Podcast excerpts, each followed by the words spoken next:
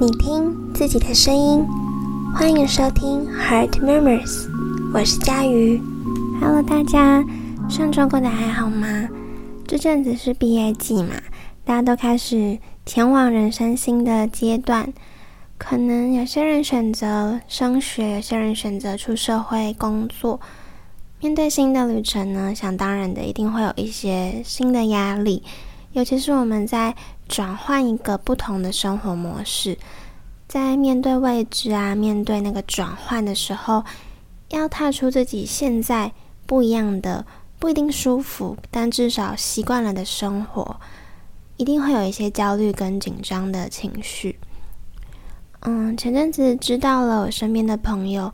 有人压力大到可能开始有一些生理上的不适，或是心理上的问题，所以我就想说，嗯，今天可以透过 podcast 的分享，想要跟大家聊聊一些我自己面对压力的应应方式，可能不一定适用每一个人，但至少可以提供你一些管道。毕竟人生的路这么长，我们不可能事事顺心。既然知道。压力它本身是一个不可能会消失、完全没有的东西，我们也没有办法避免它。但至少我们可以懂得它来的时候，我们要如何去面对，如何去应应。好，那就今天的分享要开始啦，要跟大家分享五个我面对压力的方法。在开始之前呢，首先我觉得我们应该要先区分一下压力。嗯，我自己会把压力分成两种，一种是外显的，有点像是技术层次的压力，可能例如说，嗯，工作做不好，你的某项技术能力不足这种的压力。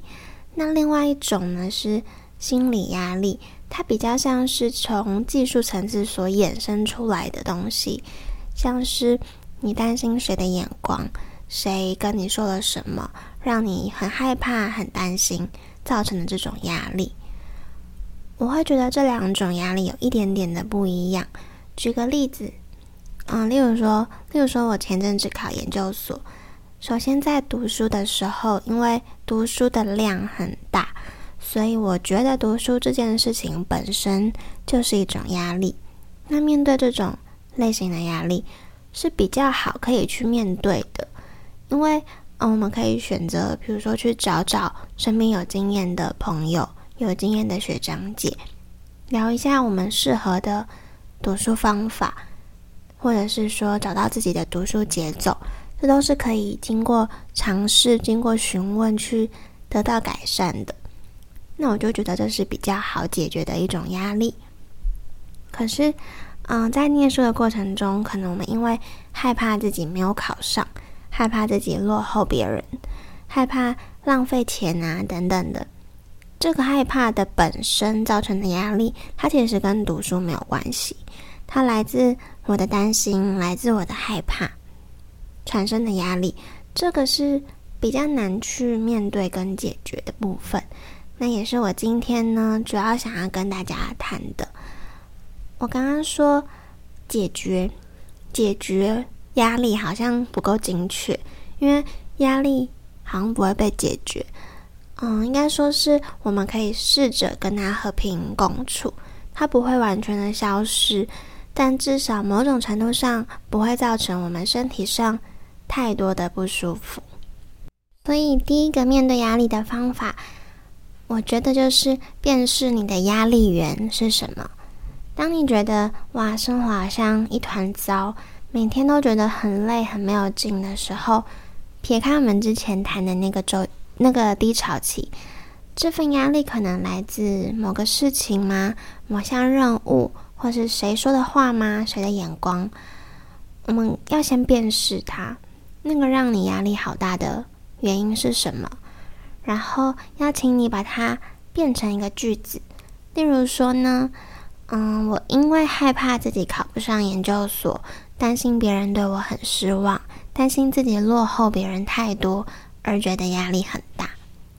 这样子说，相比一句“哦，我现在压力超大”，我觉得这个可以让自己更清楚的知道你现在的感觉不是没有来由的，它曾经不在过。嗯，一定的程度上算是一种赋能感，就是你赋予自己能量，因为我们要面对怪兽，总得看清楚这个怪兽长什么样子吧。那第二个方法呢，是找到压力的振幅跟周期，什么意思呢？我们这边谈的压力，它绝对不是一个很短暂的东西。例如，例如说，可能我等一下要上台报告，那我在台下的时候一定会觉得压力很大。可是这很明显，等到这个报告结束，它就会自动解除。可是长期的压力不同，它可能会有一个一定的周期。平时你知道这个压力好像存在哦，可是它不至于影响你太多。例如说，我们可能一直都有对于面对未来、面对未来职业的这种压力，可是平时它不会真的让我们造成多大的不舒服。可是某些时刻，你会觉得这份压力大到你快喘不过气。那这个是什么时候呢？例如以我来说呢，我在准备研究所的那一年里，当我听到别人可能开始说着未来的规划的时候，我就会觉得压力好大，因为我根本不知道自己的未来在哪里，我不知道自己能不能先考上研究所，考上之后。嗯，才能再谈未来的其他的规划嘛？或者是说，当别人问我你为什么要考一个这么不好考的系所啊，我就会觉得压力好大。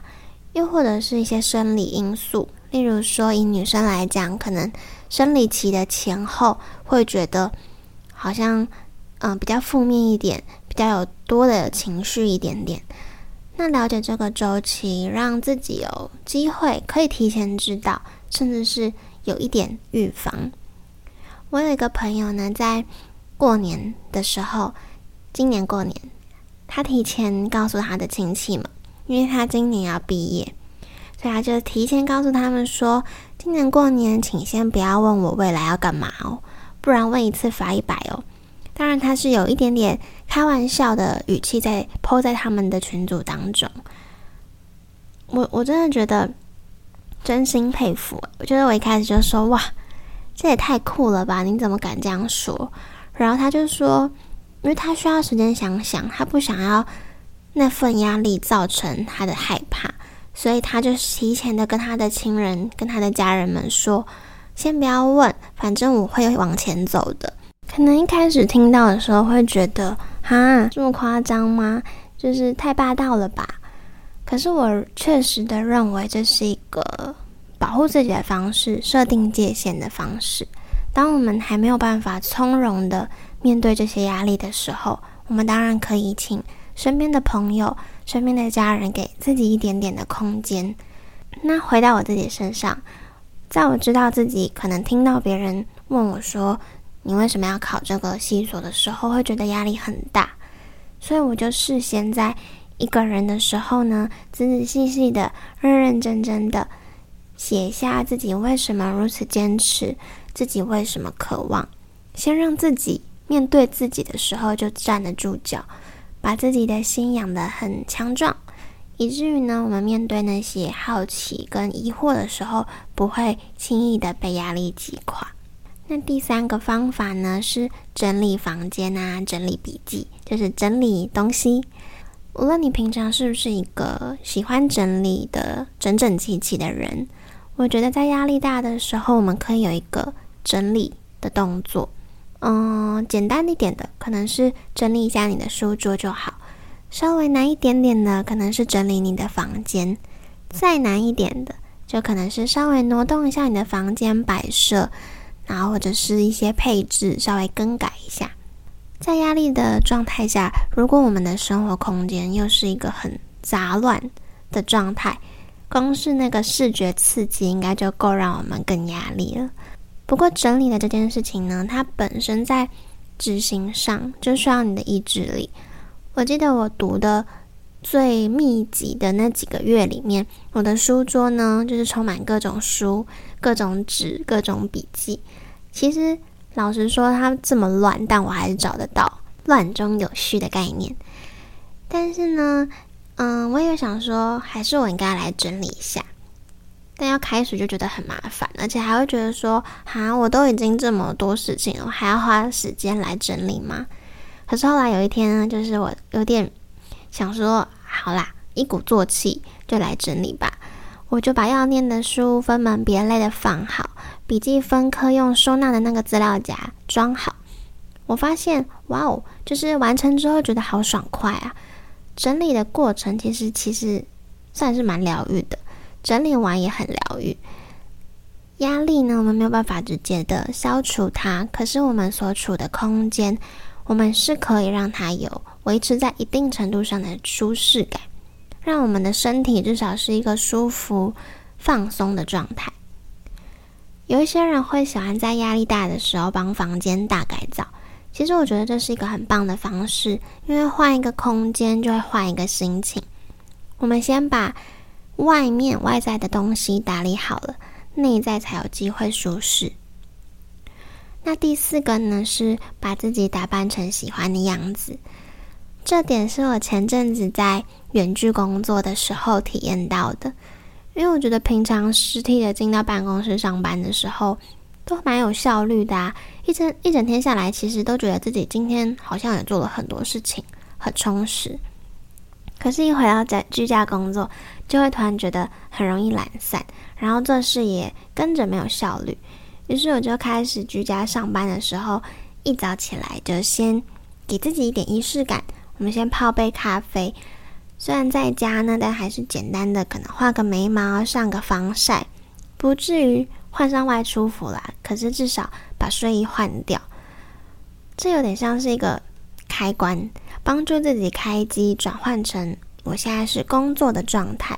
我觉得在面对压力的时候也是适用的，因为压力好大的时候，我们自然而然会把心力完全的专注在那件事情上，可能就忽略了周遭的环境，也可能忽略自己的状态，就呈现一个懒散的，或者是说有点行尸走肉，只是在完成一个工作，完成你现在手边那件事情的感觉。那当我们自己又看到，哎呦，自己怎么变成这样的时候，一定就会又更加的陷入一个负向的循环里。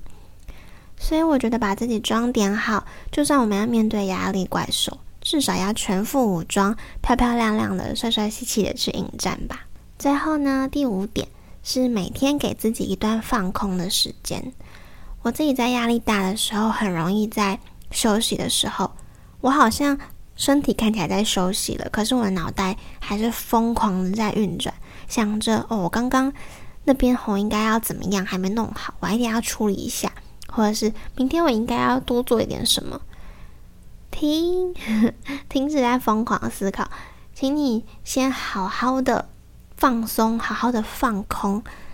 我通常呢会在睡前用一个自己最舒服的动作。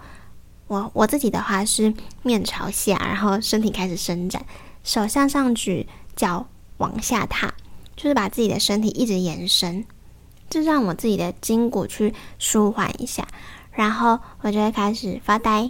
好像很多人说专注在自己的呼吸上就好，这就是一种发呆的方式，但我自己目前还没有办法体会什么叫做专注在自己的呼吸上就好。所以我呢，就是会自己乱哼歌，啦啦啦啦啦讲，就是一边躺着一边伸展拉直身体的时候，让自己呈现一个最自在、最舒服的状态。你今天辛苦了一整天，你跟压力对抗了一整天，你绝对可以给自己一点点的放松休息时间。其实，嗯，我还有问到一些别人面对压力的方式，有人跟我说他们是会选择睡觉。对他们来说，睡觉就是一种充电。也有人说会去爬山流汗，但至少呢，我自己这样子听起来，会觉得身边看起来算是在面对阴面对压力的时候，阴影的还不错的朋友，他们的共同点就是让身体形式上的或者本质上的都有一种宣泄跟放松的动作。他们绝对不是装没事，或者是再更拼命去抗衡那个压力。